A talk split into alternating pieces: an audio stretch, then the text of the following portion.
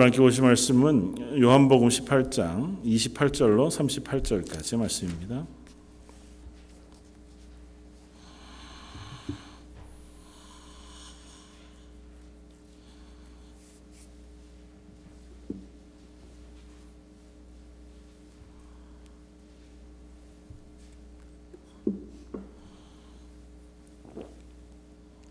요한복음 18장 28절로 38절까지. 자, 여러분 우리 한 목소리 같이 한번 봉독하겠습니다. 그들이 예수를 가야바에서 관정으로 끌고 가니 새벽이라. 그들은 더럽힘을 받지 아니하고 유월절 잔치를 먹고자 하여 관정에 들어가지 아니하더라. 그러므로 빌라도가 밖으로 나가서 그들에게 말하되 너희가 무슨 일로 이 사람을 고발하느냐 대답하여 이르되 이 사람의 행악자가 아니었더라면 우리가 당신에게 넘기지 아니하였겠나이다. 빌라도가 이르되 너희가 그를 데려다가 너희 법대로 재판하라. 유대인들이 이르되 우리에게는 사람을 죽이는 권한이 없나이다 하니 이는 예수께서 자기가 어떠한 죽음으로 죽을 것을 가리켜 하신 말씀을 응하게 하려 함이로라. 이에 빌라도가 다시 관정에 들어가 예수를 불러 이르되 내가 유대인의 왕이냐 예수께서 대답하시되 이는 내가 스스로 하는 말이냐? 다른 사람이 나에 대하여 내게 한 말이냐? 빌라도가 대답하되 내가 유대인이냐? 내 나라 사람과 대제사장들이 너를 내게 넘겼으니 내가 무엇을 하겠느냐 예수께서 대답하시되 내 나라는 이 세상에 속한 것이 아니니라. 만일 내 나라가 이 세상에 속한 것이었더라면 내 종들이 싸워 나로 유대인들에게 넘겨지지 않게 하였으리라 이제 내 나라는 여기에 속한 것이 아니니라. 빌라도가 이르되 그러면 내가 왕이 아니냐? 예수께서 대답하시되 내 말과 같이 내가 왕이니라. 내가 이를 위하여 태어났으며 이를 위하여 세상에 왔나니 곧 진리에 대하여 증언하려 함이로라. 무릇 진리에 속한 자는 내 음성을 듣느라 하신대. 빌라도가 이르되 진리가 무엇이냐 하더라. 음, 예수님이 잡히시던 어, 날의 사건 그리고 그 다음 날 십자가에 달리시기 전까지 어, 재판 받으시고 어, 하시는 장면들을 18장에 기록하고 있습니다. 앞에 앞에 살펴보았던 것처럼 대제사장 그리고 그의 장인이었던 안나스와 직전 대제사장이죠. 그리고 지금 그 해의 대제사장이었던 가야바 어, 물론 뭐 요한복음엔 가야바에게로만 보내심을 받고 거기서 신문당하는 장면은 잘 나오지 않지만 어, 다른 복음서 어, 공간복음의 다른 부분에서는 가야바의 법정에 가서도 조롱당하시고 신문당하시는 이야기들을 우리에게 들려주고 특별히 안나스에게 가 있는 동안 어, 제자 두 명, 한 사람은 아마 요한인 것 같아 보이고 한 사람은 이름이 분명하게 드러나 있는 베드로라고 하는 사도가 어, 예수님이 잡혀 어, 신문당하시고 고난당하시는 장면을 멀찍이 보다가 배반하는 그래서 예수님을 부인하는 이야기들을 쭉 써놓고 있습니다. 그 과정을 살펴보면서 안나스라고 하는 혹 가야바라고 하는 당대의 유대인들의 이야기와 어, 예수님을 따라다녔던 사람 그리고 어떻게 보면 전형적인 예수님의 수제자 그리고 예수님의 말씀에 헌신되어져 앞으로의 삶을 살아갈 베드로의 모습을 비교해 보면서 또 그 안에서 우리의 모습을 발견해 보면서 어, 참으로 연약한 우리의 모습 그럼에도 불구하고 우리를 끝까지 놓지 않으시고 우리를 향하여 은혜 베푸신 하나님을 우리가 발견할 수 있다 생각이 되어지고요. 오늘도 그 연장선상에서 본문들을 살펴볼 수 있습니다. 오늘은 사람들이 이제 가야바의 법정에서 어, 빌라도라고 하는 당대 총독에게로 예수님을 다시 끌고 갑니다. 그래서 빌라도가 머물고 있던 오늘은 본문에 이제 관정이라고 표현되어져 있는데 보통 빌라도라고 하는 사람은 유대인의 총독으로 로마에서 파송을 받아서 어, 총독 노릇을 하는 사람이어서 몇 년간의 기간을 두고 총독들이 계속 어, 바뀌어 갑니다. 어, 그 와중에 이제 빌라도가 예수님이 어, 십자가에 달리시던 때에 총독으로 와 있었던 사람이었고 총독은 보통은 가이사랴라고 하는 어, 곳에 가 그곳에 요새가 있고 그 요새 안에 머물러 있습니다. 그러니까 그곳이 자기가 주로 거하는 자리고 어, 가끔 이제 예루살렘을 향해 오기는 하는데 주로 언제냐 하면 유월절처럼 아주 특별한 행사, 그 유대인들이 많이 모일 만한 그래서 반란이 있을 것 같은 징후 혹은 그럴 가능성이 있는 때에는 군대와 함께 예루살렘 성 내에 관정으로 불리는 군대가 어, 주둔해 있는 그 지역 안에 와서 업무를 보고 질서 치안 유지를 위해서 자기 이제 어, 시간들을 거기서 보내는 그러니까 지금 6월절 때니까 어, 빌라도는 그 예루살렘 성 안에 와 있는 거죠. 어, 이렇게 질문해 볼 수 있습니다. 예수님 왜 이렇게 여러 번 재판을 받으시고 여러 번 복잡한 과정을 거쳐 가시면서 십자가에 달려 죽으시는가 하는 질문. 그리고 복음서는 왜 이 사실을 이렇게 오래도록 기록하고 있는가? 상세하게 기록하고 있는가? 뭐 그건 지난주 지지난주의 말씀의 연장선상에서 우리는 동일한 대답을 할 수밖에 없는 거죠. 아, 하나님의 그 구원의 계획 앞에 인간이 그 앞에 서 있는 정난한 모습을 예수님의 십자가에 달리시는 죽으심의 이 장면 속에 나타난 여러 군상들의 모습 속에서 발견하게 되는 줄 압니다. 그러니까 어느 누구도 예수님 십자가에 달리시는 그 구속의 대속의 놀라운 사건 앞에 그 의미를 깨닫거나 그 의미를 온전히 이해하고 쫓거나 어, 하지 못하고 예수님이 이미 여러 번 말씀하시고 가르쳤음에도 불구하고 소극적으로 따르는 몇몇 여인들을 제외하고는 대부분은 예수님을 떠나가거나 배반하거나 적극적으로 예수님을 죽이려고 혈안이 되어 있거나 그 일에 주동자가 되거나 동조자가 되는 그와 같은 모습을 우리에게 보여준다는 거죠. 인간의 기본적인 성정 그리고 기본적인 모습이 그러하다는 것입니다. 하나님이신 예수님이 오셔서 우리를 위하여 구원의 말씀을 선포하시고 그 대속의 죽음, 대속의 길을 가시는데 그것 앞에 선 인간의 반응이 그와 같다는 거죠. 아, 감사합니다. 참으로 놀라운 은혜로운 그것으로 인하여 저희가 구원을 얻을 수 있다면 그것이 얼마나 큰 기쁨인지요. 이런 고백은 고사하고라도 이렇게 억울한 죽음을 당하시는 혹은 우리가 이해할 수 없는 그 하나님의 진노 가운데 그 길을 홀로 걸으시는 그것 앞에 조금이라도 그 예수님의 곁을 지키거나 예수님을 따르거나 혹은 예수님의 십자가를 이해하거나 할 수 있는 존재들이 없었다고 하는 것은 저와 여러분들이 십자가를 대하는 첫 반응도 그와 다르지 않다고 하는 것을 짐작해 볼 수 있습니다. 그러니까 자연인인 우리가 성령의 임재하심, 성령의 조명하심, 성령께서 우리 마음을 감동해 주신 그 은혜가 아니고 예수 그리스도의 십자가의 사건을 대하면 똑같은 반응을 할 수밖에 없는 존재라고 하는 사실. 그러니까 하나님을 떠나간 인간의 현 상태가 그러할 수밖에 없다. 우리의 상식으로 우리의 논리적인 어떤 어, 이해 방식으로 예수님의 십자가나 구원의 방법은 이해할 수 없는 어, 은혜의 방법일 수밖에 없다. 오늘은 그 질문의 연장선상에서 그러면 좋다. 예수님이 안나스나 가야바의 법정에서 그들로 심판받으시고 죽으시면 되는데 굳이 또 빌라도에게로 오늘 본문에 나오지 않지만 다른 성경에 보면 빌라도가 자기한테서 끝내지 않고 또 헤롯에게로 보내요.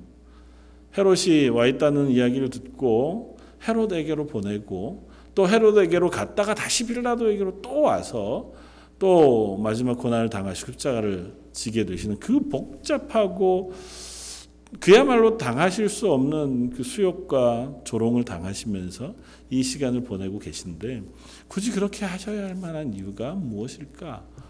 그것을 통해서 우리에게 말씀하고자 하시는 건 무엇일까? 그것을 통해서 우리가 볼 수 있는 건 무엇일까를 곰곰이 한번 생각해 보았으면 좋겠다는 것입니다. 그런 말씀을 묵상하다가 보니까 한 문장이 눈에 많이 들어왔습니다. 그 문장은 무엇이었냐면 28절 말씀이에요. 그들이 예수를 가야바에게서 관정으로 끌고 가니 새벽이라 그들은 더럽힘을 받지 아니하고 유월절 잔치를 먹고자 하여 관정에 들어가지 아니하더라. 예수님을 붙잡아 온 사람들 그리고 안나스 가야바의 그 뜰에서 예수님을 심판하던 유대인들은 대부분 대제사장 그리고 제사장 혹은 바리새인 예수님을 신문할 만한 혹은 그것을 동조했던 유대인들 그러니까 자기 스스로 율법을 엄격하게 지키는 사람들의 무리였습니다. 그들이 밤이 새도록 지치지 않고 예수님을 신문했어요. 그리고 그 자리에 동조해 가면서 예수님을 이렇게 얘기하기는 좀 그렇지만 예수님이 죽을 때까지는 내가 이 곁을 떠나지 않겠다 하는 작정이 있, 지 않고서야 잡히시던 그때로부터 이 밤이 새도록 예수님이 이곳 저곳으로 신문을 당하시러 끌려다니시는 그 뒤를 계속해서 따라다니면서 결단을 보고 싶은 거잖아요. 그래서 결국은 빌라도에게까지로 끌고 와서 빌라도에게까지 이 예수님의 어, 십자가의 죽으심 어, 혹은 사형 언도를 받아내고자 합니다. 본문에는 그렇게 나와 있지 않지만 가야바의 법정 그건 사실은 산헤드린이라고 하는 공의회입니다. 그러니까 이 새벽에 산, 산헤드린이라는 공의회를 모았어요. 이스라엘의 최고 권력 기구. 요즘으로 따지면 어, 뭐쯤 될까요? 그러니까 국회, 대법원, 그 다음에 행정부, 이게 대통령 그 밑에 있는 뭐 직속 어, 국무회의를 다 모아놓은 정도쯤이 되는 게 이스라엘의 사내들인이거든요. 그러니까 사법, 입법, 행정의 전부를 관장하는 사람들이 모인 장소가 사내들이네요. 거기엔 바리새인도 있고 사두개인도 있고 대제사장도 있고 그 무리들이 그 새벽에 모였어요. 모여서 예수님을 신문합니다. 그리고 그 신문하는 자리에 보면 다른 복음서를 우리가 읽다가 보면 예수님을 신문하려고 하면 그 법이 정해놓은 율법이 정해놓은 절차가 있어요. 그게 최소한 두 명의 증인은 있어야 고소할 수 있습니다. 그러니까 항상 하나님이 이 두 명의 두세 명의 증인이라고 하는 건 최소한 어, 이 사람을 모함하지 않도록 억울하게 하지 않도록 하나님께서 해 놓으신 안전 장치와 같은 것이었거든요. 예수님을 고소할 때는 그 두 명의 거짓 증인을 세웁니다. 여러 사람을 자꾸 만드는데요. 말들이 안 맞으니까 두세 사람의 거짓 증인을 세우고 그 앞에 그것도 되지 않으니까 안나서 가야바가 예수님을 직접 신문해서 예수님을 죄인으로 만드는 그와 같은 열심을 보입니다. 밤새 그 일을 하고 지금 빌라도에게 데리고 가요. 그리고 빌라도에게 가긴 갔는데 예수님은 관정, 군대, 막사 안쪽에 있는 뜰, 넓은 뜰, 그 중에 박석으로 보통 불리우는 그러니까 평평한 돌멩이로 되어져 있는 큰 뜰, 딱딱한 그곳으로 이제 신문 받으러 들어보내고 자기들은 밖에 섰습니다. 그 이유를 오늘 본문이 뭐라고 설명하냐면 더럽힘을 받지 아니하고 유월절 잔치를 먹고자 해요. 6월절이 이제 저녁부터 새벽까지. 그 저녁이 해가 지면 시작이 돼요. 그러니까 그리고 새벽이 됐으니 이 6월절 잔치를 먹기 위해서는 거룩한 채 정결을 예식을 치러야 하니까 무교절 기간 동안 그리고 6월절이 오기 전에 집에 있는 먼지들을 다 치우고 정, 정리정돈할 뿐만 아니라 자기의 죄를 또 고하고 깨끗한 채로 유월절을 맞이한단 말이죠. 그 유월절을 맞이는 해야 되겠고 하나님 앞에 그 율법을 지키기는 해야 되겠고 예수님은 죽여야겠고 예수님을 죽이자니 그때 당시의 법상으로 유대인들의 권리로는 사람을 죽일 권리가 없어요. 사실은 원래는 사내들인이라는 곳에다 다 줬었습니다. 그런데 어, 이스라엘 사람들에게서 그 권리를 빼앗아 버렸어요. 빌라도 바로 이전 총독 때에 그 권리를 빼앗겨 버려요. 그래서 어, 사형 언도는 총독에 의해서만 주어져요. 그러니까 예수님을 죽여야겠으니 열심을 다해서 그 총독에게로 예수님을 끌고 왔습니다. 근데 예수님을 끌고 들어가자니 이방인이에요. 이방인들이 거주하고 있는 곳. 그 거기에 가면 간접적으로라도 이방인과 접촉하게 되는 것이 나를 부정하게 하는 요소가 될까 해서 들어가지 않고 바깥에서 예수님을 들여다보고 있습니다. 전 이 본문을 읽으면서 아 참 인간의 모습이 우습기도 하고 안타깝기도 하다. 율법을 주신 분이 하나님이시고 율법의 원리가 우리의 죄인됨을 율법으로 확인하여 하나님의 은혜를 구하고 하나님의 도우심을 구하면서 하나님 앞에 서거도록 길잡이로 주신 것이 율법이었다면 율법을 통해서 그들이 발견해야 할 것은 나의 죄인됨과 하나님의 극률하심 그 하나님의 거룩하심 앞에 서기 위하여 그 하나님을 바라보고 나아가야 할 그러한 모습이 분명합니다. 그런데 율법의 주인이신 하나님이 육신을 입고 오셨어요. 그리고 율법으로 완성할 수 없는 구원의 길을 그 대속의 죽음을 지금 죽으시기 위하여 이 십자가의 길을 걸으시고 계십니다. 이 사람들은 눈이 예, 멀었어요. 그 예수님을 보되 예수님을 통하여 하나님의 구원의 길은 보지 못합니다. 예수님을 죽여야겠다고 하는 마음의 분노, 그 와중에도 그 자잘한 율법, 그것을 지키기 위해서 자기는 그 관정으로 들어가지 않을 만큼 다른 사람들 앞에 나는 거룩을 유지하고 싶어 해요. 물론 그 사람들 입장에서야 그게 당연한 일이었을지도 모르죠. 그들에게 있어서 예수님은 구주도 아니었고 그 예수님의 죽으심은 하나님을 모욕한 죄로 당연히 죽어야 할 사람이었는지 모르겠습니다. 이 말씀을 읽으면서 우리의 모습은 혹 이럴 수는 없을까? 이러지는 않을까? 우리도 하나님 앞에서 그리스도인으로 살아가면서 하나님의 말씀을 묵상하고 그리스도인으로 사는 삶을 살아갑니다. 근데 혹 우리도 하나님의 하신 말씀과 하나님 우리에게 걸어가라 혹은 우리를 부르신 부르심 앞에 그리스도인으로 사는 삶, 그 원리와 원칙, 그 분명하게 제시해 두신 하나님의 말씀, 그 것이 있음에도 불구하고 우리의 눈을 가리워서 그저 관정 이방인의 뜰에 들어가지 않을 정도쯤에 겉으로 드러나는 것으로는 목숨을 걸고 그것으로는 분노하고 그것 때문에는 슬퍼할지는 몰라도 정작 신앙의 가장 핵심이 되는 하나님을 바라보고 하나님이 우리를 구원하신 은혜에는 둔감해서 그것들은 놓쳐버리고 사는 자리에 서지는 않을까. 조금 한 걸음 더 나아간다면 내 모습 속에서 그러하다면 그래도 조금은 나을지 모르죠.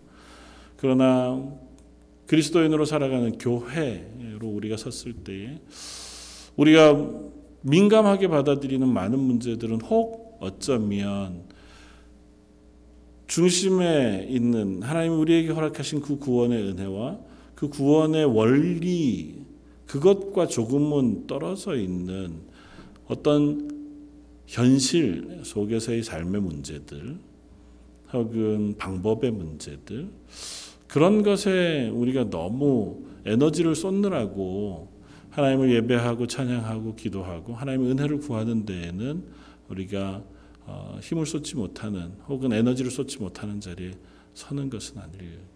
그런 부분은 없을까 혹.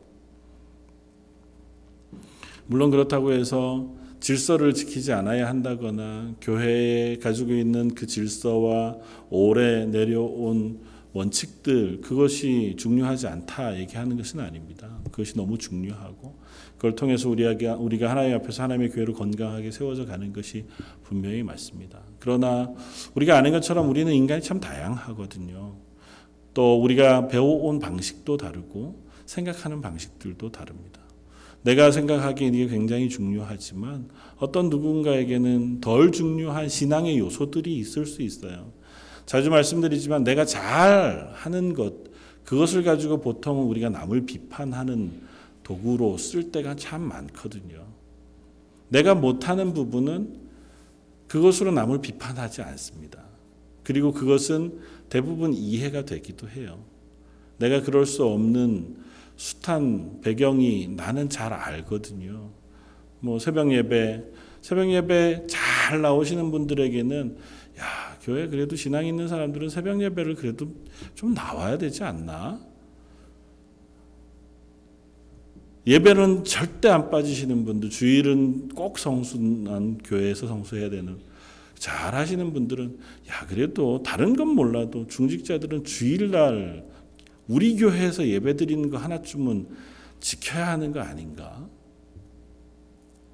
당연히 해야죠. 그잘 하시는 거고요. 그거는 하나님 앞에 칭찬받아 마땅합니다. 그런데 우리는 그런 것들이 내 속에서 불편한 요소가 되기도 해요.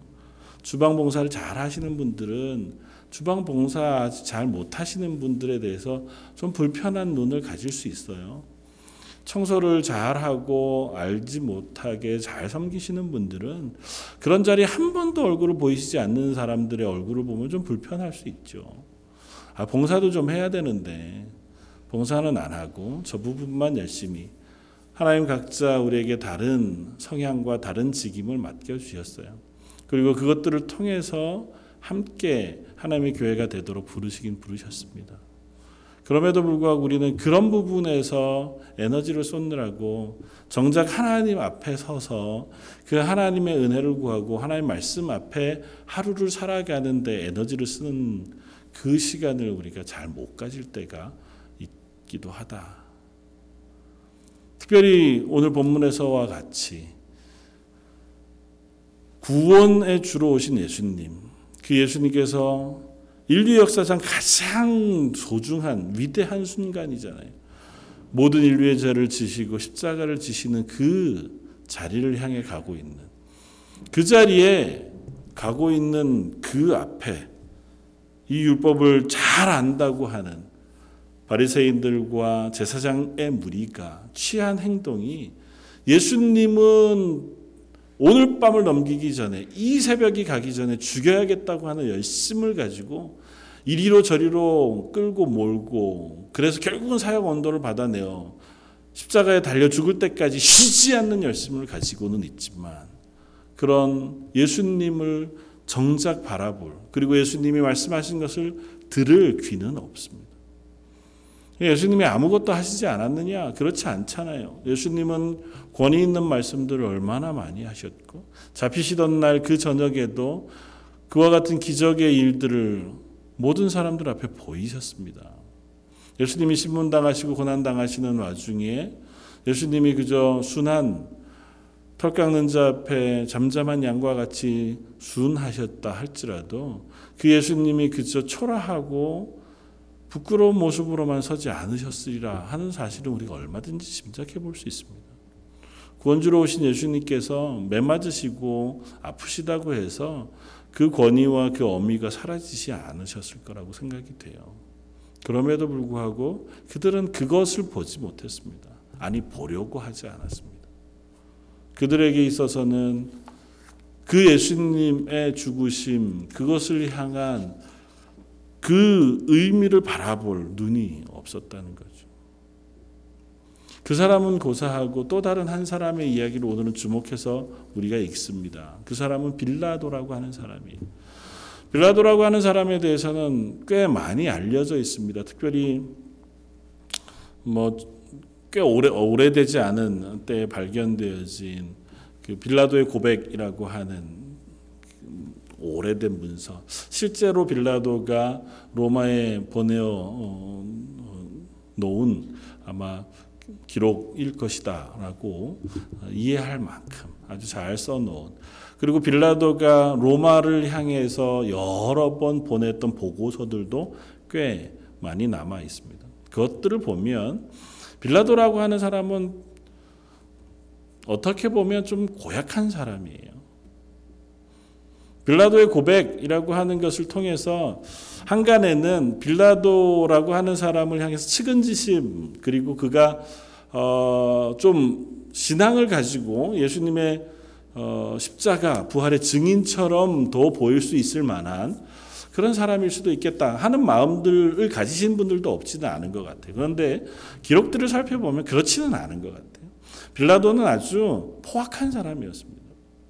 그리고 보통 이스라엘의 총독들이 와서 이스라엘을 다스릴 때 이 총독으로 잘 부임하기 어려워하는 장소 중에 하나가 이스라엘이었습니다. 왜냐하면 로마가 가지고 있었던 전 세계를 정복해 가면서 여러 나라들을 다스리고 총독들을 다 보내잖아요. 유독 이 이스라엘 사람들은 민족적인 성향이 너무 강하고 로마에 굴복하지 않았습니다. 그리고 특별히 종교적인 이유 때문에 어, 로마의 황제를 섬기는 것을 굉장히 극렬하게 거부했어요. 가는 곳마다 황제를 숭배하고 황제의 동상을 세우고 이렇게 하는 것으로 이제 로마 전체 제국의 권위를 세워가는데 이 이스라엘에서는 그게 잘 되지 않았습니다. 그리고 그것을 그냥 허용해 두는 정도쯤으로 자치권을 많이 줘서 사내들이라고 하는 그곳에 대부분의 자치권을 다 주고 그저 총독만 가서 잘 다독거리는 정도로 이스라엘을 다스렸던 곳이에요. 근데 빌라도는 오자마자 그걸 깨고 싶어 합니다. 그래서 오자마자 총독의 깃발을 내걸려고 깃발을 오자마자 걸어요. 그것 때문에 이스라엘 사람들이 극렬하게 시위를 하고 그것을 내려주기를 요구해요. 하나님 앞에 뭐 하나님 대신에 우상을 섬기는 것이라고 생각했기 때문에 그러니까 빌라도가 안 된다. 이것을 너희가 계속 시위를 하고 반대를 하면 다 죽일 거다 그랬더니 이스라엘 사람이 그럼 차라리 죽는 게 낫겠다. 모두 다 목을 내놓고 우리를 죽이든지 이걸 내리시든지. 결국은 빌라도가 양보를 해요. 근데 그것 한 사건이 아니라 계속해서 빌라도는 그런 시도들을 합니다. 그러니까 이스라엘을 총독으로 다스리면서 빌라도는 이 로마에 잘 보여야 돼요. 이, 이 나라를 잘 짓밟고 그 위에 군림하고 잘 다스리는 모양을 보여줘야 로마로 가가지고 좀 더 높은 자리, 더 나은 자리로 나아갈 수 있는. 그래서 빌라도는 와가지고 꽤, 마, 꽤 많은 업적을 쌓기 위해서 무리한 일들을 많이 했고 그것이 이스라엘에게는 참 참혹한 일들이 많이 있었습니다. 성경의 기록에도 보면 빌라도가 갈릴리 사람의 피를 제단에 섞은 일에 대한 언급이 나오는 것으로 보아서 아, 마 여러 어, 일 가운데 사람들을 어, 학살하는 그와 같은 일들도 했었던 것으로 보여집니다.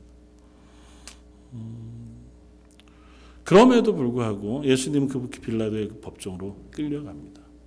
첫 번째 이유는 예수님이 당하시는 죽으심에 대한 예언, 그것에 대한 어, 응답 혹은 완성이라고 표현하면 소극적이긴 하지만 우리가 이해할 수 있습니다. 오늘 본문 그렇게 쓰거든요. 32절에 예수님에게 예수님을 빌라도에게 끌고 가니까 빌라도가 묻습니다. 왜 우리 나한테 데리고 오냐? 니들이 재판을 알아서.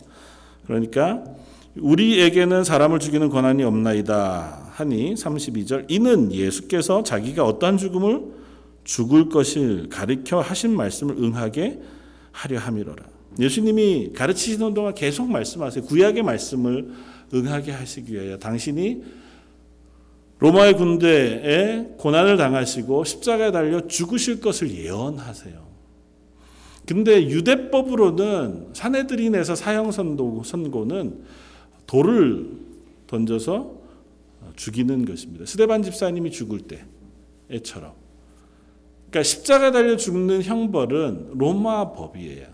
그리고 로마에서 법 중에도 반란이나 혹은 정치범, 그러니까 치욕을 보여줘서 사람들에게 그것을 하지 못하게 하기 위하여 특별하게 내리는 어, 형이 십자가 형이었습니다. 그러니까 예수님은 그 죽음을 위하여 빌라도의 법정까지 끌려가고 계신 거예요. 그리고 그것을 나중에 사도 바울의 편지를 통해서 우리가 확인하면 예수님이 그 죽으심으로 나무에 달려 죽는 저주를 받으시는 그리고 그것이 이스라엘 사람에게나 이방인들에게 가장 극명한 저주의 표징, 부끄러움의 표징으로 죽으시는 죽으심인 것을 설명해요. 그러니까 예수님이 당하시는 고난의 그 절정 혹은 죽으심의 가장 저주받은 죽음으로 죽으시기 위하여 빌라도에게 끌려가시는 거예요. 그건 다른 한편으로는 이런 설명입니다. 예수님이 죽으시는 죽으심은 우리를 의롭게 하시기 위하여 우리 죄를 예수님에게 전가한 거잖아요. 그러니까 예수님이 죽으시는 그 죽음이 가장 처절하고 치욕적이고 수치스러운 그리고 이 세상에서 당할 수 없는 그와 같은 죽음을 죽으시는 것은 인류의 죄의 무게와 그 죄의 저주가 예수님에게 쏟아부어지기 때문이라고 하는 사실을 우리는 성경을 통해서 확인하는 겁니다. 그러니까 성경은 그 얘기를 우리에게 들려주고 싶어 해요. 그리고 그 얘기를 다른 것을 표현해서가 아니라 예수님이 십자가에 달리시는 죽음을 통해서 우리에게 잔잔하게 계속해서 확인시켜 주고자 합니다. 그 죽으심이 바로 우리를 의롭게 하시기 위하여 나의 죄를 지시고 당하신 저주라고 하는 사실을 확인시켜 주시기 위해서. 그래서 아주 극도로 추악한 바울의 표현을 따르면 유대인들에게는 저주받은 이방인들에게는 부끄러운 그 죽음을 당하고 계시는 것입니다. 나무에 달려 죽는 자는 하나님께서 저주하여 죽이는 거예요. 그래서 유대인들에게선 사람을 나무에 달아 죽이는 예가 없습니다. 그건 하나님 앞에 하나님을 망령되이 걸은 그야말로 하나님으로부터 완전히 버림을 받았다고 인정되지 않는 한은 그렇게 죽은 예가 없어요. 예수님은 그 죽음을 죽으세요. 우리의 모든 죄가 그 하나님 앞에 그토록 크고 무거운 죄인 것을 이것을 통해서 하나 확인하는 것입니다. 그리고 빌라도의 법정에 가서 또 재판을 당하시는 또 다른 하나의 이유, 오히려 이것이 더 분명하고 큰 이유가 될 것이라고도 생각이 되어지는데 예수님을 죽이는 주체가 유대인들만은 아니라는 사실을 우리에게 들려줍니다. 유대인들은 악해서 유대인들은 하나님을 잘 안 믿었기 때문에 율법을 가진 것 때문에 오히려 실패하여 하나님 앞에 예수 그리스도를 받아들이지 못하고 예수님을 죽인 민족이 되었다. 그게 아니고요. 어느 누구 인류 누구라도 하나님을 떠나간 인간이 예수님을 만나 예수님에게 행하는 그 행동이 이 유대인들로 대표되어 나타난 것일 뿐이다고 하는 사실을 우리에게 보여줘요. 빌라도라고 하는 사람의 모습을 통해서 우리의 모습을 또 비춰주는 겁니다. 빌라도도 예수님의 죽음의 일익을 담당해요. 빌라도는 사실은 어떻게 보면 적극적으로 예수님을 붙잡아다가 십자가에 죽이기 위해 혈안이 되어 있는 유대인들과는 좀 달라 보입니다. 어떻게든 피해 가 나아가려고 애쓰는 것 같아 보이기도 해요. 예수님을 잡아온 유대인들에게 왜 나한테 데리고 오느냐 묻고 예수님에게 여러 질문을 합니다. 그러면서 예수님에게 묻습니다. 내가 당, 어, 예수님에게 묻기를 내가 유대인의 왕이냐? 이렇게 물었던 이유는 예수님에게 더 씌워진 죄목 때문에 그래요. 누가복음에 보면 예수님에게 씌운 죄가 세 가지인데 그, 그것이 뭐냐면 우리가 이 사람을 보면 우리 백성을 미혹하고 첫 번째는 유대인들이 예수님을 죽이려고 빌라도에게 고소하면서 우리 백성을 미혹한다는 거고 두 번째는 가이사에게 세금 바치는 것을 금하며 로마 법정에 세우는 거니까 그에 걸맞는 제목을 대야 되잖아요. 세금 바치는 것을 금하고 자칭 왕 그리스도라 하더이다. 그러니까 백성들을 선동해서 로마에 세금 바치는 것을 거부하면서 스스로가 왕이 되고자 합니다. 그러니까 로마에도 이로울 것이 없는 사람이니 죽여 주십시오. 이렇게 이제 한 거예요.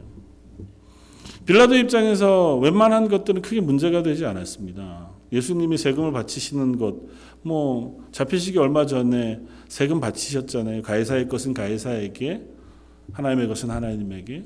그러니까 뭐 세금의 문제에 대해서는 크게 예수님이 이 로마 정부와 갈등을 일으키지 않았습니다. 사람들을 선동했다 하는 것도 예수님께서 정치적으로 유대인들을 선동해서 로마에 반응한 어떤 일들을 전혀 보지 못했어요. 그러니까 빌라도 입장에서 그것도 별로 크게 위협이 되지 않았습니다. 왜냐하면 빌라도가 예수님이 공생애하는 3년 내 총독으로 있었거든요. 예수님이 하시는 행동과 했던 일들을 다 알았습니다. 예수님이 가르치시는 말씀이 무엇이었는지, 그리고 예수님이 행하셨던 기적과 이적들을 통해서 어떤 일들이 일어나는지 빌라도가 잘 알아요. 그리고 심지어 빌라도의 아내는 예수님에 대하여 더 친밀하게 예수님을 아는 사람이기도 했습니다. 관심도 있었어요, 빌라도는. 그런데 마지막에 문제가 됐습니다. 스스로가 왕이다라고 선포하는 사람이라면 이게 약간의 문제가 있을 수 있습니다. 지금도 본붕왕인 헤롯하고 빌라도는 관계가 굉장히 안 좋거든요. 그러니까 이 총독의 입장에서는 이스라엘의 왕족 혹은 이스라엘을 다스리고 집중시켜서 하나의 왕국을 이끌어갈 만한 중심이 될 만한 인물 그런 인물은 경계가 돼요. 그러니까 실제로 네가 왕이냐? 지금 헤롯 정도쯤은 괜찮아. 근데 네가 왕으로서의 역할을 감당할 수 있는 사람이라면 아니면 왕족이거나 그렇다면 혹 문제가 될 수 있어요. 그랬는지 모르죠. 빌라도가 질문합니다. 그래서 오늘 질문에도 보면 그렇게 물어요. 내가 유대인의 왕이냐? 그러니까 빌라도의 입장에서는 어쩌면 요식적인 행위였는지 모릅니다. 예수님이 와, 잡혀는 왔으니 어, 그 사람들의 요구에 부응은 해야 하겠고 뭐 예수님의 죄를 밝혀내기는 해야 하겠는데 제목으로 걸만한 건 별로 없어요. 그게 묻습니다. 네가 유대인의 왕이냐? 예수님 뭐라고 말씀하세요? 오늘 본문에 34절에 이는 내가 스스로 하는 말이냐? 다른 사람들이 나에 대하여 내게 한 말이냐? 예수님 대답을 안 하세요. 그리고 대물으십니다. 그건 네가 나에게 묻는 말이냐? 아니면 다른 사람들이 나에게 대해서 한 말을 네가 대신 나에게 묻는 거냐? 사실 이 말이 예수님이 저와 여러분들에게 묻는 질문이기도 하겠다 생각이 되었습니다. 빌라도는 사실 예수님의 질문 앞에 섰습니다. 예수님을 신문하는 사람으로 섰지만 예수님이 하시는 질문 앞에 빌라도는 막다트려 서 있는 것을 봅니다. 예수님 묻습니다. 그건 네 생각이냐? 너가 궁금해서 묻는 거냐? 당신이 왕이십니까? 라고 하는 질문을 네 스스로가 하고 있는 것이냐? 왕 대신 그리스도 구원자로 오신 당신 그분이 당신입니까? 라고 하는 질문이냐? 아니면 다른 사람이 나를 향해서 질문하는 그 질문을 네가 그냥 대신 이야기하고 있는 거냐고 묻습니다. 우리들이 하나님에 대해서 예수님에 대해서 십자가에 대해서 참 많은 것을 압니다. 그참 많은 이야기들을 할 수 있고 또 그것들을 가지고 어 많은 어 설명들을 또 어, 해낼 수 있는지 모릅니다. 예수님이 우리에게 그렇게 물으신다면 우리는 어떻게 대답할 것인가? 그래서 너는 나를 누구라고 생각하느냐? 하나님 우리에게 물으시기를 그래서 너희는 예수 그리스도를 누구라 생각하느냐? 그 질문에 우리는 명백한 대답을 할 수 있었으면 좋겠습니다. 예수는 그리스도시고 나의 구원자가 되십니다. 그것이 그냥 지나가는 들어왔던 풍문으로나 혹은 생각으로 알고 있는 대답이 아니라 내 마음 속에 확인되어진 신앙의 고백으로 성령께서 우리 속에 깨닫게 하신 그 응답으로 대답할 수 있는 대답으로 예수님은 나의 구주가 되십니다. 내가 다 알 수는 없지만 그러나 나의 죄를 지시고 죽으심으로 나에게 새 생명을 허락하신 하나님이 되시는 줄 믿습니다. 그 하는 믿음의 고백이 저와 여러분들의 고백이 되기를 원합니다. 빌라도는 그런 대답을 할 수 없었었고 그런 대답을 하지 않았습니다. 빌라도의 대답은 이렇습니다. 빌라도가 대답하되 내가 유대인이냐? 나한테 왜 그런 거 묻냐? 니네 나라 사람들이 니네 나라 대제사장들이 너를 나한테 넘겼어 넘겼으니 네가 무엇라고 대답할 것인지 네가 얘기해 봐라. 그 말합니다. 자기의 문제에서 비껴갑니다. 빌라도가 끝까지 보면 이것 때문에 고민해요. 마태복음에 보면 빌라도의 아내가 재판하는 와중에 와서 빌라도에게 말합니다. 내가 밤새도록 이 사람 때문에 어, 괴로워했다고 잠에. 그래서 이 사람을 죽이지 말 것을. 빌라도가 그 이야기를 듣고 빌라도도 스스로도 예수님에게 이러저러한 질문을 하고 나서 결론을 내리는 것이 뭐냐면 이 사람에게서 나는 죄를 찾을 수 없다는 것이었습니다. 그럼에도 불구하고 빌라도가 내린 결론은 뭐냐면 너희들이 원한다면 데리고 가서 사형을 시키라는 것입니다. 대신에 이 사람의 핏값은 내게서 찾지 말아라. 그리고 손을 씻습니다. 어정쩡한 거죠. 예수님의 말씀에 예수님이 누구신지를 더 깊이 알아보려고 하는 그와 같은 자리에도 설 수 있었을지 모릅니다. 얼마든지 자기가 가진 권력, 권위로 시간을 더 뒤로 늦출 수도 있었을지 모르고 혹은 그 시간 속에 자기가 예수님과의 대화를 더 해볼 만한 시간들도 얼마든지 있을 수 있었을지 모릅니다. 그러나 그에게의 관심은 오로지 하나였습니다.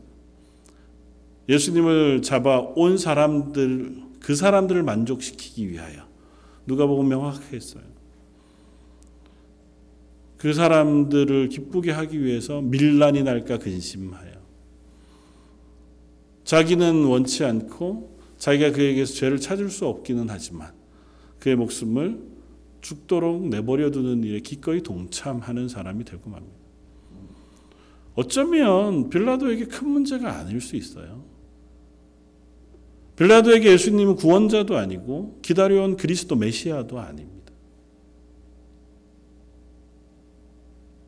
지나가다가 들은 예수 믿으세요. 예수님이 우리를 위하여 죽으셨습니다. 아, 그럼 뭐 세상에 숱한 사람들이 그 이야기를 듣지만 그냥 듣고 지나가 내 삶을 사는 그 사람 중에 한 사람이 빌라도였는지 모르죠. 조금 더 적극적으로 참여했는지는 모르지만 그에게도 예수님은 그저 스쳐 지나가는 한 사람에 불과했습니다. 억울할지 모르겠어도 그가 내 인생에 큰 영향을 미치지 않는 사람 정도쯤으로 끝날 수밖에 없는 사람이 빌라도였습니다. 저 여러분들은 어떻습니까? 저 여러분들은 빌라도와 다릅니까? 저 여러분들 빌라도보다 훨씬 더 나은 어떤 모습이 있습니까?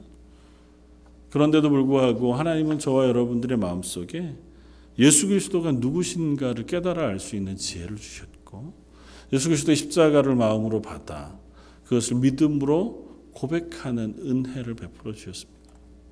그래서 우리는 예수 그리스도를 누구냐라고 물으면 예수 그리스도는 나의 구주가 되십니다라고 고백할 수 있는 고백의 자리에 서게 되어진 줄 믿습니다.